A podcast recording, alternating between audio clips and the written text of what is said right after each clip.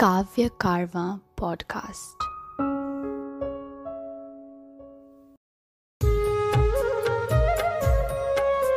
हम कहें तो छठ एक पर्व नहीं, यह तो एक बंधन सा है, जो हमारे एहसास में इस कदर बंधा हुआ है। मानो कि अगर यह एहसास नहीं होता तो फिर कितना अधूरा होते हैं हम और हमारा धर्म। तो फिर कितना अधूरा होते हैं और हमारा धर्म। रास्ते में गाड़ियों की लंबी कतार। ओह, आज फिर से जाम मिल गया। सरकार का काम हम आम नागरिकों की मुश्किलें आसान करने के लिए होता है या बढ़ाने के लिए? छपरा शहर में जब से डबल डेकर का काम शुरू हुआ है, तब से भिखारी चौक से लेकर गांधी चौक का रास्ता बहुत व्यस्त हो गया है। एक तो जब उधर से गुजरिएगा आप, तब आपके शक्ल पर धूल मिट्टी इतना लग जाएगा कि पूछिए मत। ऐसा लगता है कि हम कोनो शहर में नहीं, कोनो दियरा में आ गए हैं। और जब आप जैसे तैसे करके गांधी चौक आ जाते हैं और फिर वहाँ से नवाजी टोला बढ़ने के लिए सोचते हैं, तब आपके दिमाग में एक ही बात आती है कि कहीं गरखा ढाला बंद ना मिले। अरे बाप रे बाप। यहाँ तो जैसे हम गढ़ ढाला के पास पहुँचे, तैसे देख रहे हैं कि कुछ दूर से गाड़ियों का लंबा कतार लगा हुआ है। ओह, अब घंटा दो घंटा का छुट्टी हो गया।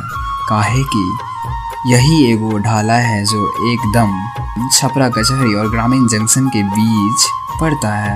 यह एक वजह है कि यहाँ अगर ढाला बंद मिल गया तो घंटा दो घंटा का छुट्टी हो जाता है। अब जैसे तैसे करके तो हम घर पहुँचे। घर पहुँचने के पहले तो चार पाँच बार चिल्लाना पड़ता है। तब जाकर कोई आकर गेट खोलता है। गेट खुलने के बाद हम सबसे पहले गाड़ी लगा के दो मिनट पंखा के नीचे बैठकर हवा खाते हैं। देख रहे हैं ना आप लोग भी? ये अक्टूबर के महीना में भी ऐसा उमस वाला गर्मी परे लगा है। हम कुछ देर आराम करने के बाद अपने कमरे की तरफ़ जाने लगे। तब तक पापा ने आवाज़ दिया, हे अमन, हिने आओ, तनी कुछ बात करे के बाद हम बिना रुके बोल दिए, बस दो मिनट में आ रहे हैं, पापा।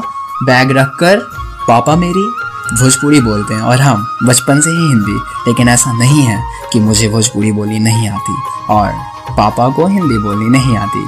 आदत हो गई है ना, हम दोनों को हमेशा से अपने बचपन की भाषा बोलने की, और वो आदत यूँ ही बनती चली गई। इसलिए पापा के पास भी मैं हिंदी में ही बोलता हूँ। कुछ समय के बाद मैं पापा के पास गया और बोला, जी, बोलिए क्या बात है? पापा तो सबसे पहले मुझे बगल में बैठा कर मुझसे पूछेंगी खाना खाए हो या नहीं? मैं ना में जवाब दिया और बोला हाँ पापा, मैं थोड़ी देर बाद खा लूँगा। आप बोलिए क्या बात है?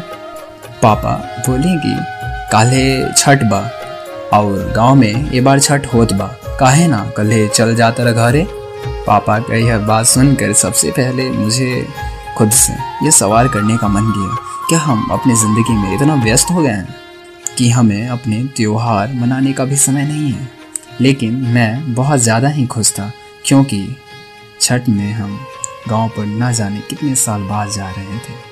पहले तो छठ में हम अक्सर गाँव चले जाते थे, लेकिन कुछ साल से छठ में जाने के लिए समय ही नहीं मिल पाता था। लेकिन इस बार भी समय तो नहीं था मेरे पास। फिर भी हम समय निकाल के इस पर्व के लिए गाँव जाना चाहते थे और हम पापा के सवाल के साथ अपने दिमाग में अपने जवाब को तैयार कर रहे थे और बोल दिए, पापा, कल क्लास के बाद चले जाएँगे तो ठीक रहेगा? पापा बोले कि, ठीक बा, कल क्लास के बाद घरे चल जाइए फिर क्या था? हम एक दिन पहले से ही छठ के महापर्व की सारे विधि को याद कर खुशी जताने लगे। इस पर्व में डूबते और उगते सूरज को अर्घ दिया जाता है। नहा खा से इस पर्व की शुरुआत होता है। लौकी की सब्ज़ी, चावल और चना का दाल, जो होता है ना, उसका स्वाद हमारा जीव को भूलता ही नहीं है। नहा खा के अगले दिन खरना होता है, जिसमें मीठा का खीर, रोटी और केला, सब पहले भगवान को चढ़ाया जाता है। फिर हम लोग को प्रसाद मिलता है। ये सब त्यौहार का आनंद था गाँव में रहने पे पता चलता है जी। शहर के चाक चौक में ये सब पर्व का आनंद देखने को कहाँ मिलता है? रात में मम्मी लोग जब ठेकुआ खजूर बनाती हैं और हम लोग रात भर जागल रहते हैं, छठ के दिन तो सुबह से घाट के सजावट के काम शुरू कर देते हैं लोग। गाँव के सभी लोग के घर से दूधू को केला के पेड़ मांग के ले जाते हैं घाट को सजाने के लिए। ओहो सब! काम करने में बड़ी मज़ा आता है। तीन बज जाता है घाट को सजाकर एक आकर्षक रूप देने में। फिर घरे जाके नहा धोकर घाट पर मम्मी के साथ जाने में बड़ी मज़ा आता है। घर से निकलने के बाद रास्ते में रास्ते में लोग एक दूसरे से जुड़ते चले जाते हैं। घाट तक पहुँचते पहुँचते हम तो गाँव के सभी लोग से एक बार मिल ही लेते हैं। शाम के ऊपर भी बुलाए नहीं बोलते हैं कभी। पूरा घाट पर छठ लोग सूरज भगवान का पूजा करती हैं और हम बच्चा सब पटाखा छोड़ने में मस्ती करते हैं।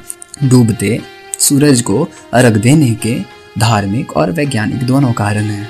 जब सूरज भगवान अस्त हो जाते हैं, तब सभी लोग दौरा के साथ अपने अपने घर चल देते हैं। घरे भी रात में कोसी भरना और औरतों का गीत सुनना, यो छठ पूजा में आने का एक वजह है। हुमाद करे के खातिर हम लोग गाँव के सारा घर घूम लेते हैं। रात में वो लिट्टी चोखा का भोज, यार सच कहें तो उसमें जो आनंद मिलता है। वो पाइप स्टार होटल में कहा, पापा और उनके दोस्त लोग मिलके उस दिन आग पर लिट्टी और चोखा बनाते हैं। काहे कि मम्मी और चाची लोग पूजा करने में व्यस्त रहती हैं। तो उस दिन ई काम की ज़िम्मेदारी पापा को मिलता है और पापा ई काम को बखूबी निभाते हैं। रात में फिर तीन बजे कोसी डूबने में भी बड़ी मज़ा आता है जी। घाट पर जाके कोसी को करवा तेल के दिए से सजाना और जब दिया बुझ जाए, उसके बाद कोसी को पानी में विसर्जित कर देना, यह भी एक याद बन जाता है इस पर्व का। अब छठ के दूसरे दिन, जिसमें उगते सूरज की पूजा की जाती है। फिर हम लोग घाट पर जाते हैं और वर्तियाँ लोग उगते सूरज की पूजा करती हैं और अपने परिवार की खुशहाली ज़िंदगी की कामना करती हैं। पूजा खत्म होने के बाद प्रसाद हम लोग को मिलता है। केला, ठेकुआ, संतरा, खजूर और प्रसाद खाने का जो खुशी है, उसको तो बयां ही नहीं कर सकते हैं हम। उस खुशी को पाने के लिए आपको भी छठ का प्रसाद खाना ही पड़ेगा। और इसी के साथ ये महापर्व समाप्त हो जाता है। हम कहें तो छठ एक पर्व नहीं, यह तो एक बंधन सा है जो हमारे एहसास में इस कदर बंधा हुआ है। मानो कि अगर यह एहसास नहीं होता तो फिर कितना अधूरा होते हैं हम और हमारा धर्म। तो फिर कितना अधूरा होते हैं और हमारा धर्म।